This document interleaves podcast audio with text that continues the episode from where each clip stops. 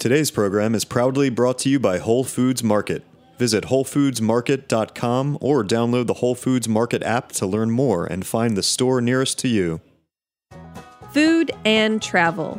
They go hand in hand. And chances are, if you're a fan of Heritage Radio Network, you love them both. Between April 10th and 24th, we have six incredible food and travel experiences up for auction at charitybuzz.com. Go on an underground food tour of New Orleans with a rocket scientist. Get your hands on VIP passes to Feast Portland, or enjoy a ranch to table experience in wine country. Four of the experiences include hotel stays at some of the most iconic properties across the country, including the newly reopened Hotel Clermont in Atlanta. Now's your chance to win the ultimate Bourbon and Beyond weekend in Lexington or take in a Latin food tour of New York's outer boroughs. You'll eat, drink, explore, and relax, all while supporting Heritage Radio Network. Help us keep the lights on and the mics hot. Go to heritageradionetwork.org slash auction and bid now.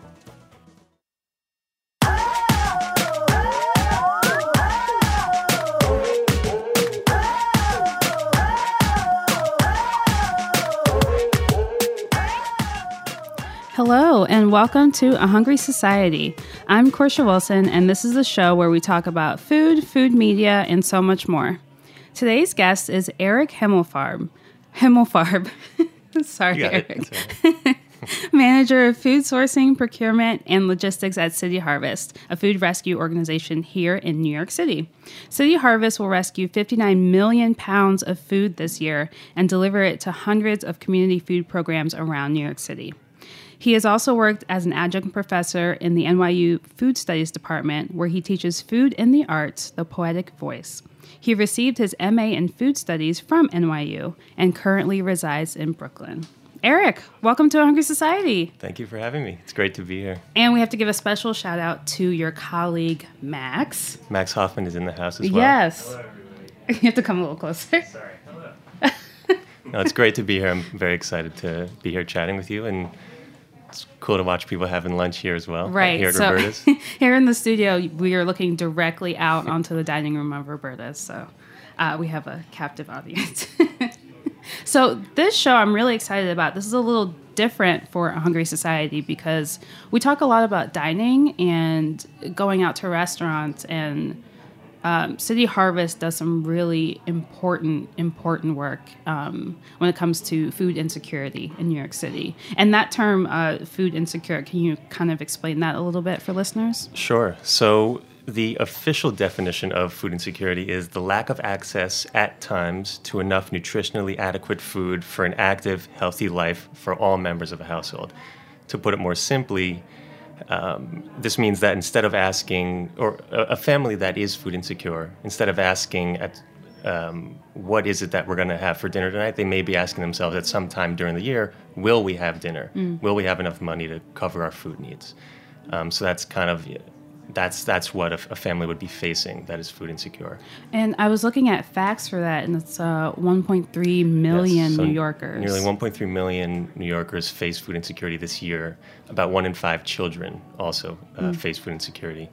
Um, and so yeah, so it's just under 15% of the of the New York City population. And just for some perspective, the entire city of Dallas has about 1.3 million people. Wow. So it's it's a very large scale uh, of need in New York City. Yeah. And your work at City Harvest and the organization in general helps mm-hmm. to address that. Can you talk a little yes. bit about what the organization does? Sure. So it's, it's our mission to end hunger in communities around New York City through food rescue and distribution, through education, and through other uh, practical and innovative solutions.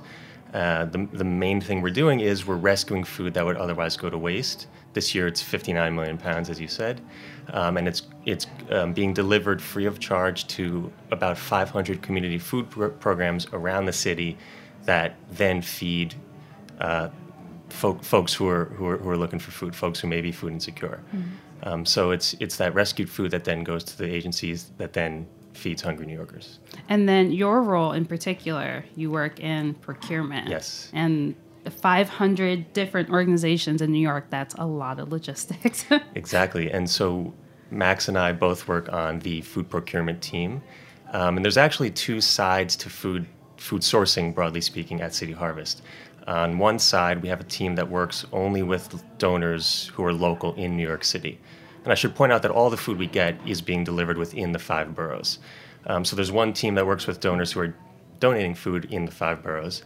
Max and I are on the team that works um, to steward and solicit donations outside the five boroughs of New York City and bring that food uh, typically into our warehouse in Long Island City to then get allocated out to those 500 community food programs around the city. Wow, that's amazing. Um, how did you come to City Harvest?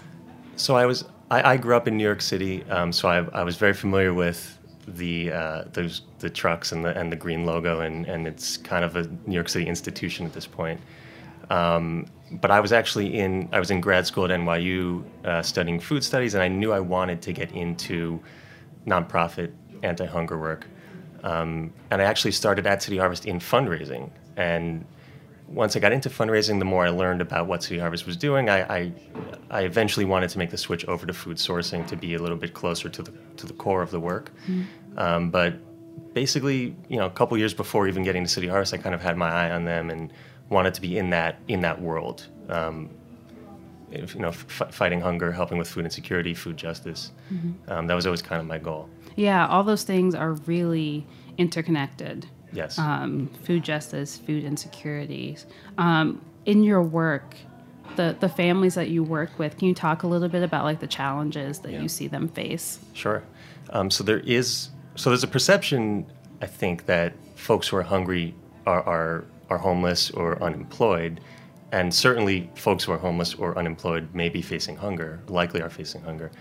Um, but um, many of the people we serve are also working families, bringing in a paycheck, but not making quite enough money to cover all their costs. You know, the, the cost of living in New York City is pretty high. There are a lot of fixed costs healthcare, childcare, rent, transportation. Food often comes at the end of that and is a little more, uh, there's more, maybe some room to cut and room to trim.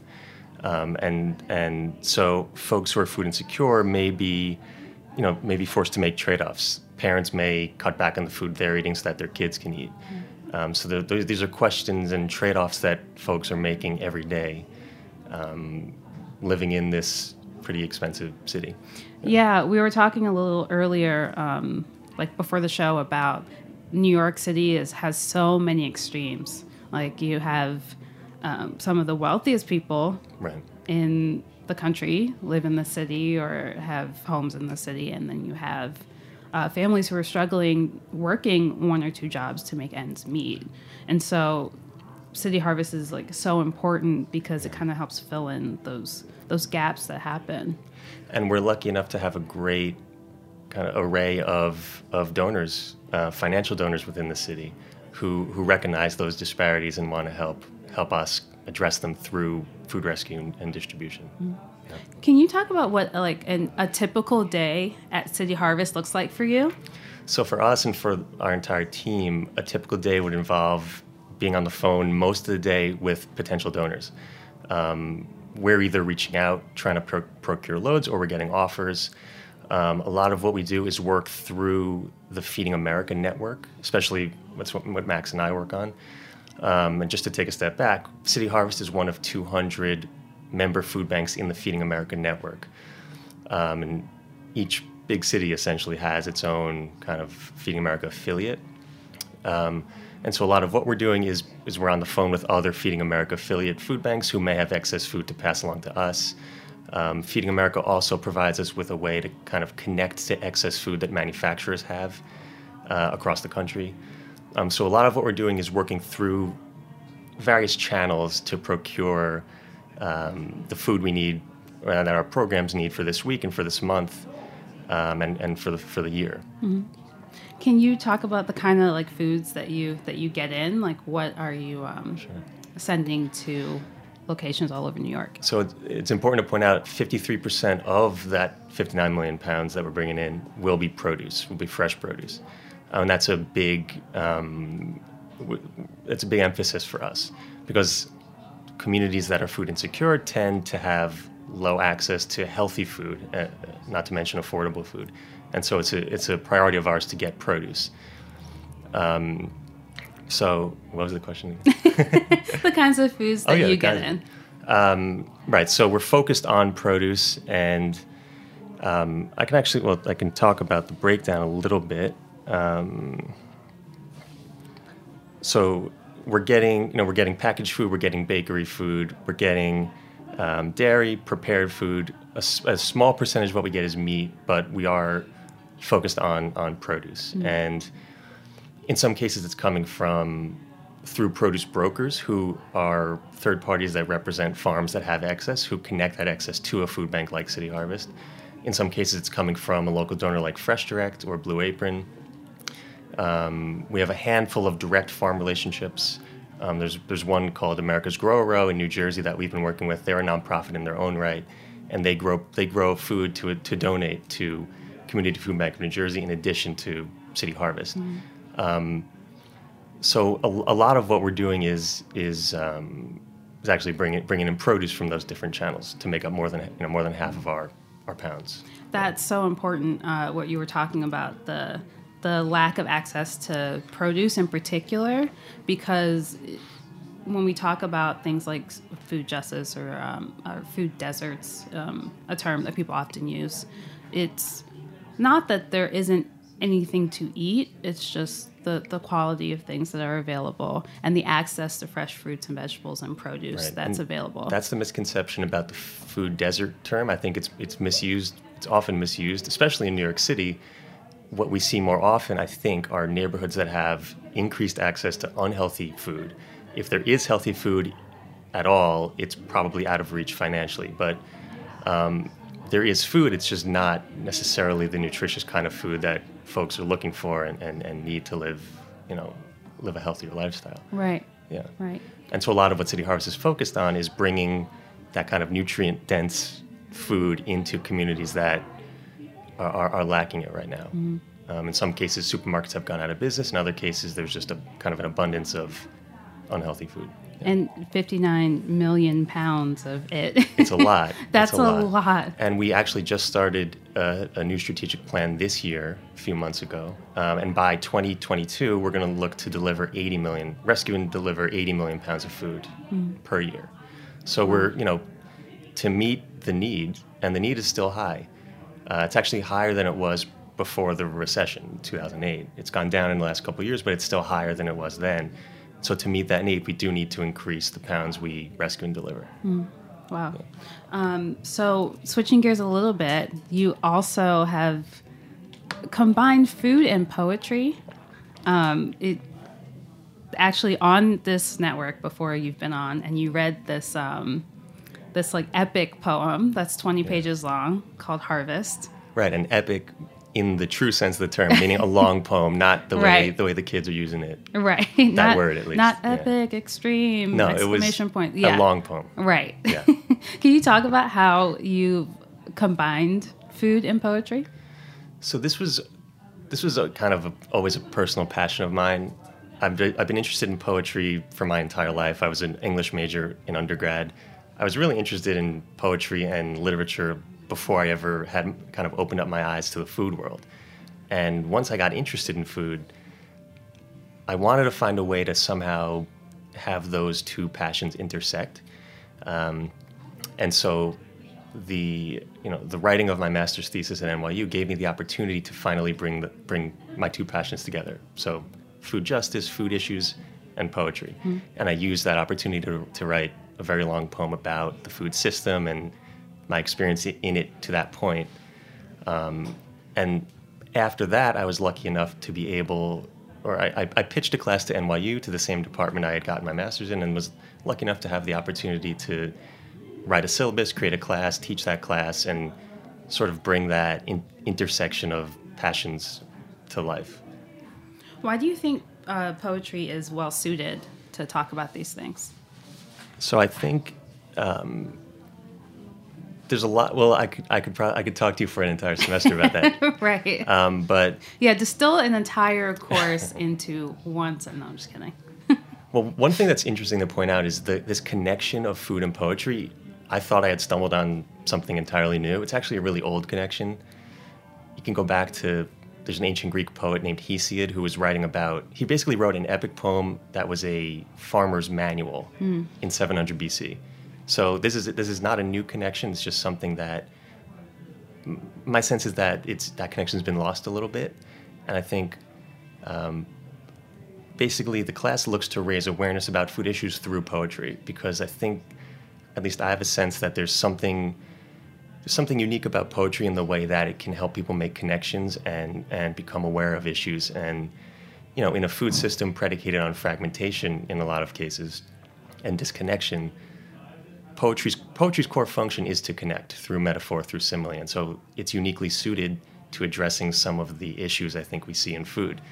Um, a lot of eaters are disconnected from the effects of their food choices. They're disconnected from the way farm workers are treated, the way restaurant workers are treated. There's a certain disconnect there, diff- certain fragmentation, and poetry can, I think, sort of illuminate and create connections that people didn't see before. I really like that. Like, um, y- you use the term of the food world is fragmented at times, and that's like the perfect way to say it because it does feel um, like it does feel like these different moving parts, but it's all one big system that we're all a part of. Exactly, and think about the fragmentation in the in the dining scene. I mean, you have some really high class, expensive restaurants in New York City. At the same time, you have 1.3 million hungry New Yorkers. Right. Right. think about the people working in the kitchens at those restaurants. They there, there's a certain disconnect across the board, um, and my sense was that poetry was uniquely suited to raising awareness about those issues. And the more I read about it, the more I discovered that I'm far from the first person to want to explore that connection. And it goes way, it goes back to you know biblical prophets. It goes back to Greek poets. It goes back to the ancient Mayans they, in their book of creation, they, it's a, basically a long poem about the importance of, of, of corn to their identity. Um, and so the class looks at across culture, across era, um, at that connection. So you actually prepared a poem for today. I- Can you can you read it for us? Sure, I just happen to have a poem with me. I kind of have it here by accident, but I'm going to read it for you. Okay. Is this the first time a poem has been read on your show? It is. It is the first time we've had a poem read. Well, so I'm- you. I'm honored then. I'm honored. Groundbreaking. I know Ma- Max has read some poetry too, so I know he's excited You have a for this. you have a poem as well. No, I've just heard. He's heard some of mine. I've heard some of it. Okay. You guys are in for a treat. and what's the title of this? So this is called a poetry field manual, and this is kind of about. There's a certain thread that I like to follow about the way that a farm or a garden or food can be used kind of as a poetic muse, hmm. and so that's where this comes from. A poetry field manual. Should you find yourself adrift, find your way to the farm that used to be a printing press, where the soil is contaminated but you elevate the beds above it, high enough to allow the roots to clutch, where you watch the fog clear over the bay in the late morning, where the hills rise to the east, where in the post meridian light you drop to your knees in awe of the beans wrapped around the corn and the renewal of the compost. The potential for life you held in your hand when you held a seed all those weeks before in a time that felt like prologue. Where you begin to release control, where you allow yourself to reach your hand out to something larger and wider that animates you as it animates the land beneath you. Should you find yourself adrift in the post meridian light, be like the sunflower at the edge of the field, near the greenhouse where you started your day while the others slept, and at some imperceptible flash of a moment between the fruit trees and the basil and the seeds of 10,000 years, a new stanza took shape. Wow, that was gorgeous. Thank you. That was amazing. That's a new poem. First time it's been shared. Wow. There we go. So there you go. Wow, thank Shared you so the, much. the two of you and I guess the many listeners. Yes, the many Yeah. Hungry Society listeners. Thank you so much. Yeah, of course. Um, so we're going to take a quick break, and we'll be right back with Eric Himmelfarb of City Harvest.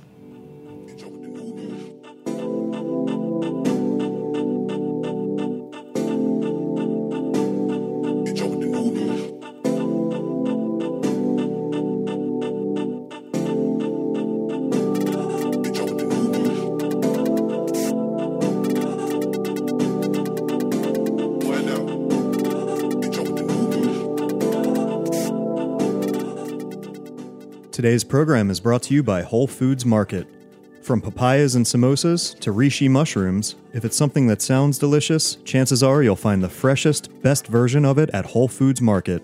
They have more than 400 stores across the country, so if you consider pizza its own food group or just can't imagine when avocado toast wasn't a thing, Whole Foods Market has you covered. Visit WholeFoodsMarket.com to find a store near you. Whole Foods Market, whatever makes you whole.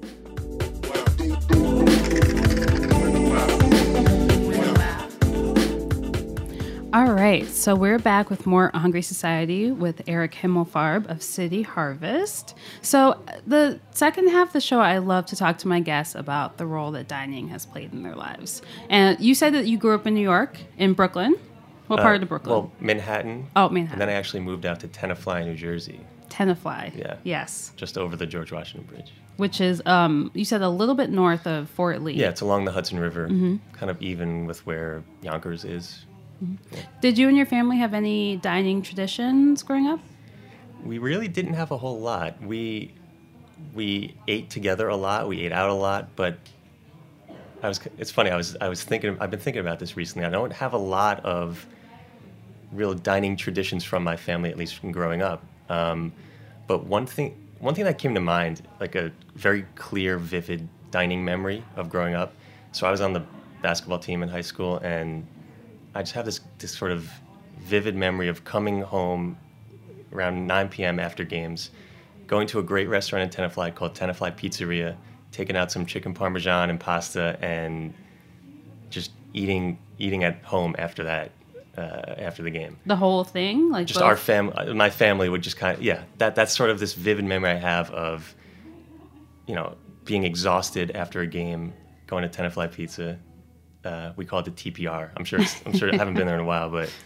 Um, yeah, that's a vivid memory for me. I thought you were saying that just you would go by yourself. Oh, no. And eat No, this is a all of that by yourself. No, But my, no judgment Right. here That would be cooler. I think. Yeah. especially after a game, I probably could have. right, right. No, but this was something my my parents and I did together. We would take food out from Tenafly Pizza and kind of, you know, eat it back at home. Um, and you know, after feeling good about the game, and you know, Were there any other um, Tenafly restaurants that you would frequent or just the pizzeria? that's really the only one that stands out. I don't think it's really known as a dining town. Yeah. Yeah, that's true. Unfortunately. That's true. I could be wrong about that by now, but it's been a long time since I lived there. But I mean, Fort Lee has some good restaurants, and uh, as, when you go along the river, there's like a bunch of different like little malls and restaurants taking advantage of the view of like the skyline and stuff. Yeah. Um, yeah, but no, I think my my main childhood memory is definitely Tenafly Pizza. definitely. so as you got older, did you start going out to eat more? Def- well, definitely. Um, certainly when I when I went to college, um, and then after college when I moved back into New York City, and also like I wasn't I wasn't very aware of food issues until I got out of college. So I I don't know. I wasn't very mindful about what I was eating. Although I should point out that my parents always had whole wheat bread in the house. My my parents would always give me carrots and peppers and as a snack. Like there was a certain healthy So they Yeah, were healthy- mindful about what you were snacking on. I and- think they were, yeah. But I'm sort of ashamed to say it, but there were definitely times we went to McDonald's and Wendy's and Burger King, and that's I would never go there now, but we did go there. I mean, I feel Yeah. like for a lot of families, and a lot of times when I have my guests on, they're like, Yeah. you know, that was a treat. Was, It was. getting to go to McDonald's or Wendy's or Burger King. Yeah. So no shame there. But yeah, we didn't we didn't didn't cook a whole lot um, when I was growing up, but we definitely we would eat together. That was always important, eating together. Mm-hmm. But it might have been might have brought in prepared food or ordered in. Do you have a favorite restaurant at the moment? That's a good um, good question. I just went to Nur, an Israeli place on the uh, east side. Have you heard of that? I have, yeah. yeah. Excellent. We went there for my dad's birthday. It was Mm-hmm. phenomenal. Is there anything you can recommend? I haven't been there yet. Well, the kubaneh, the the challah, they got to get a lot of bread. Of Um, so bread. I would recommend getting at least two different breads there. Okay. Yeah. And does it come with anything, or is it just the the bread? No, it's just the bread, and it's excellent. Oh wow. Yeah. Okay. I will definitely check that out. Yeah. Um, so we talked about kind of the best experience you've had lately. Can you talk about one of the worst dining experiences you've ever had? So and I, you don't have to name the place. but don't want to name names. I, I'd rather not name names. But well, so actually, since I've started at City Harvest, I've been a lot more aware of food safety issues because we're we're very, you know, we're very cognizant of food safety. Anytime we get a call, we're always asking a kind of checklist of questions about whether the food's been stored properly. So now I'm very I'm very aware of this when I go out to eat, and unfortunately, I'm not always happy with what I'm seeing. a couple things come to mind. So uh, I went to a sushi restaurant with my now wife when we were first dating, um, and it was just it was really hot in there. It, there were flies, mm. and there was a guy behind the sushi counter clipping his nails. Oh, that is so. So you know, like oh so my you- god. I, I didn't feel great about that. Yeah, that's fair. That's That was really a few years ago. There was one much more. It was more more recent. I was up actually upstate at a diner with some friends, and we ordered like this ice cream sundae on top of a Belgian waffle. This really decadent, crazy dessert, and it just so happened that the kitchen door swung open, and right when it swung open, it's like this veil was lifted, and we saw the chef in the back, kind of like holding the waffle, almost like a like a frisbee or something, like just kind of holding it in his hand and it made me not i couldn't eat the waffle after that Yeah, that's for the best. I did you. I hope you didn't eat any sushi at that place. Please tell me you left. i think we actually ate the sushi oh no. His face looks like he is. Yeah, I'm yeah. s- yeah i'm still i still regret it but i think we did because i think it was a place that my my wife had been to before she wanted to take me there would like share her like east village sushi Spot. pathway with me mm-hmm. but it wasn't the same Yeah, uh, yeah. No, no. and she she kind of gets upset she feels like i'm very critical now of food safety almost too critical and so it's like it takes some of the enjoyment out I, I, she has a point well, I mean, that's that's fair. That's not like overly critical Right. if like the chef is cutting their nails. But now, it- you know, even at home, I'm like, I'm very careful not to let the food get into that danger zone if it's been left out too long. You know, and she thinks I'm a little crazy about it. But look, I'm just trying to keep us safe. Right. Speaking of home, do you have any Yeah. dining traditions now? So my wife's actually been, she's been working a lot on her cooking skills, and so we, she leads the way, and then I kind of help out, and we do we do cook a lot more now, and we've been that's something we've been consciously working on. Um, she's you know great at kind of scouring the internet for interesting recipes, a lot of times vegan recipes. Um, but we since we moved in together th- about three years ago, we've been cooking more and more um, at home together. Yeah. So you live in Brooklyn. You Yes. you went to school in New York. Uh, I feel like you've seen kind of the the food scene change over over like let's say a little less than a decade or so. Um, what do you make of today's like dining culture, or in New York City, the dining culture that you've seen? Well, I think I, I mean, I, I definitely come at this question from a City Harvest perspective, and you know, I'm thinking about. So we have a food council made up of a number of chefs and restaurateurs, and I guess what I see in the dining culture is a, is an awareness of an, an awareness beyond the dining room, an awareness of who's in the kitchen, who's growing the food, who's picking it, who's processing it, um, and of course, you know, chefs are in the business of feeding people, and so is City Harvest, and um, so what I've seen, certainly working at City Harvest, is how, how eager the restaurant community is to help with what we're doing and to be big advocates, to be food donors, to be help raise awareness. Um, so for me, that's that's that's huge. And another thing I was thinking about actually was the whole meal kit phenomenon. It's not restaurant related, but it is dining related, and a lot more people are are getting involved in the meal kits. You're seeing a lot of businesses kind of pop up to, to cater to that, and that de- you know presents an opportunity for City Harvest in terms of cultivating new donors, new sources of, of food food donations. Um, so for us, it's, it's a positive because we have a whole new set of donors we didn't have maybe five years ago, uh, and it speaks to the way the food system and kind of the food market is marketplace is changing in New York City. What's interesting is that you, you kind of touched on the cooking aspect of thing things and meal kits. I think as we've seen people become more and more interested in food, it's not necessarily just interest in um, a restaurant or you know a chef it's interest in cooking cooking at home like your wife who wants to try different stuff. Um, and and people wanting to order meal kits and and try something they've never had before. And food markets like um, the farmers market in union square is huge and massive and there are all these farmers markets like popping up all over the country because people are interested in food beyond just sitting down at a table And I think the meal kit trend speaks to something deeply ingrained in us. It's the I think, I mean, when we cook, we, we cook for many of the same reasons, you know, same reasons we kind of go camping or go hiking. There's like a certain element of getting in touch with what it means to be human and getting back to our like primal instincts a little bit. So I kind of I think the meal kit trend is a good one because it's allowing people to inch their way back towards kind of what it means to be means to be human, to be in touch with those natural processes.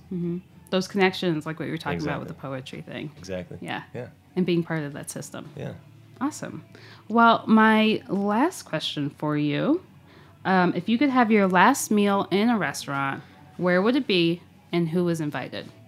So this is a great question. I love this question.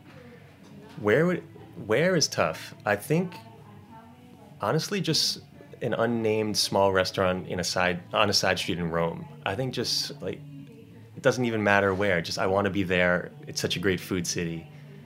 You can't have a bad meal there. So I'll just place us in a on a side street in Rome.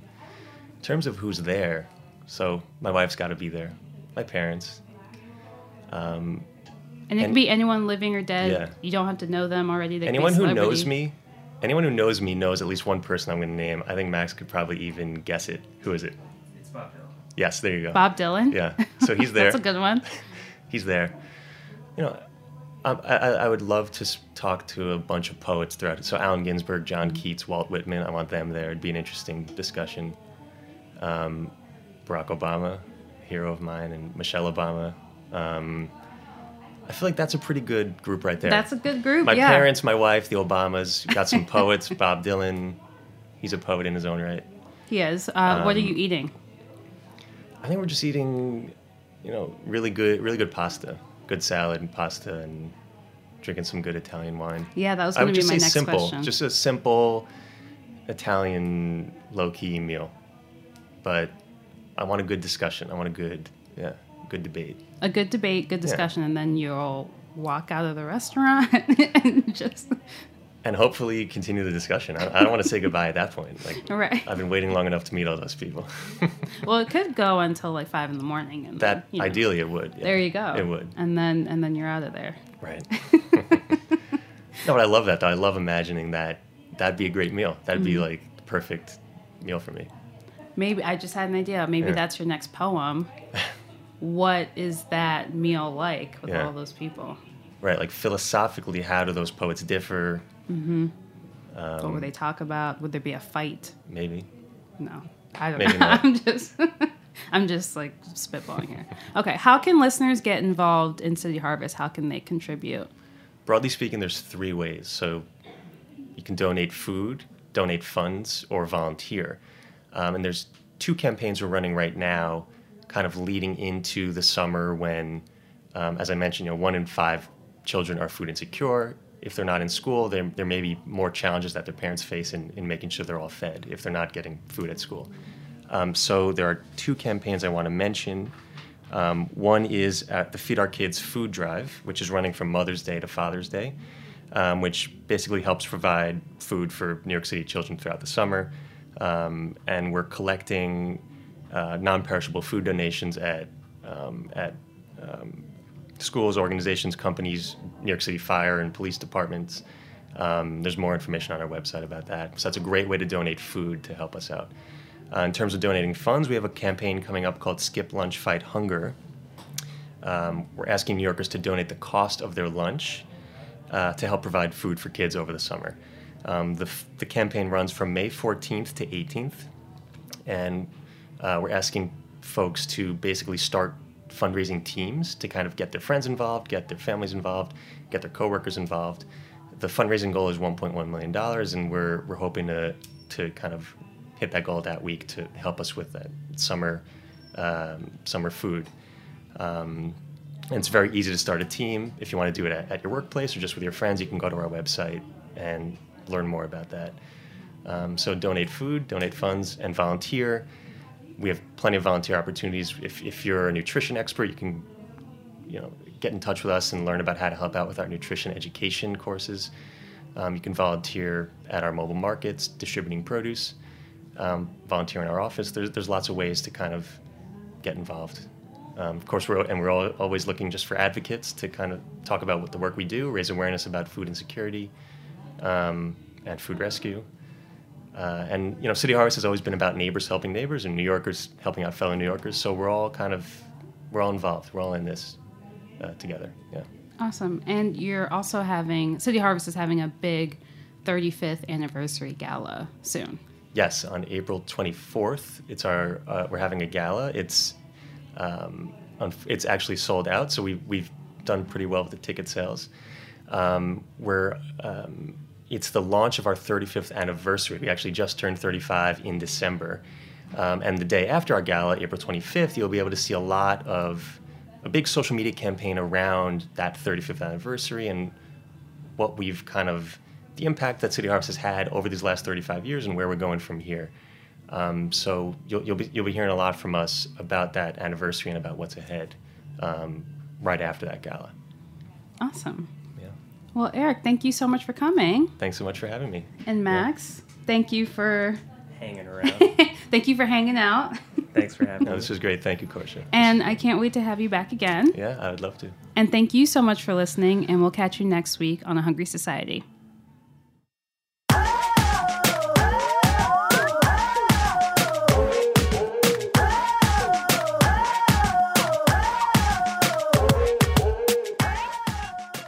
Thanks for listening to Heritage Radio Network, food radio supported by you. For our freshest content and to hear about exclusive events, subscribe to our newsletter. Enter your email at the bottom of our website, heritageradionetwork.org. Connect with us on Facebook, Instagram, and Twitter at heritage underscore radio. Heritage Radio Network is a nonprofit organization driving conversations to make the world a better, fairer, more delicious place. And we couldn't do it without support from listeners like you. Want to be a part of the food world's most innovative community? Rate the shows you like, tell your friends, and please join our community by becoming a member. Just click on the beating heart at the top right of our homepage. Thanks for listening.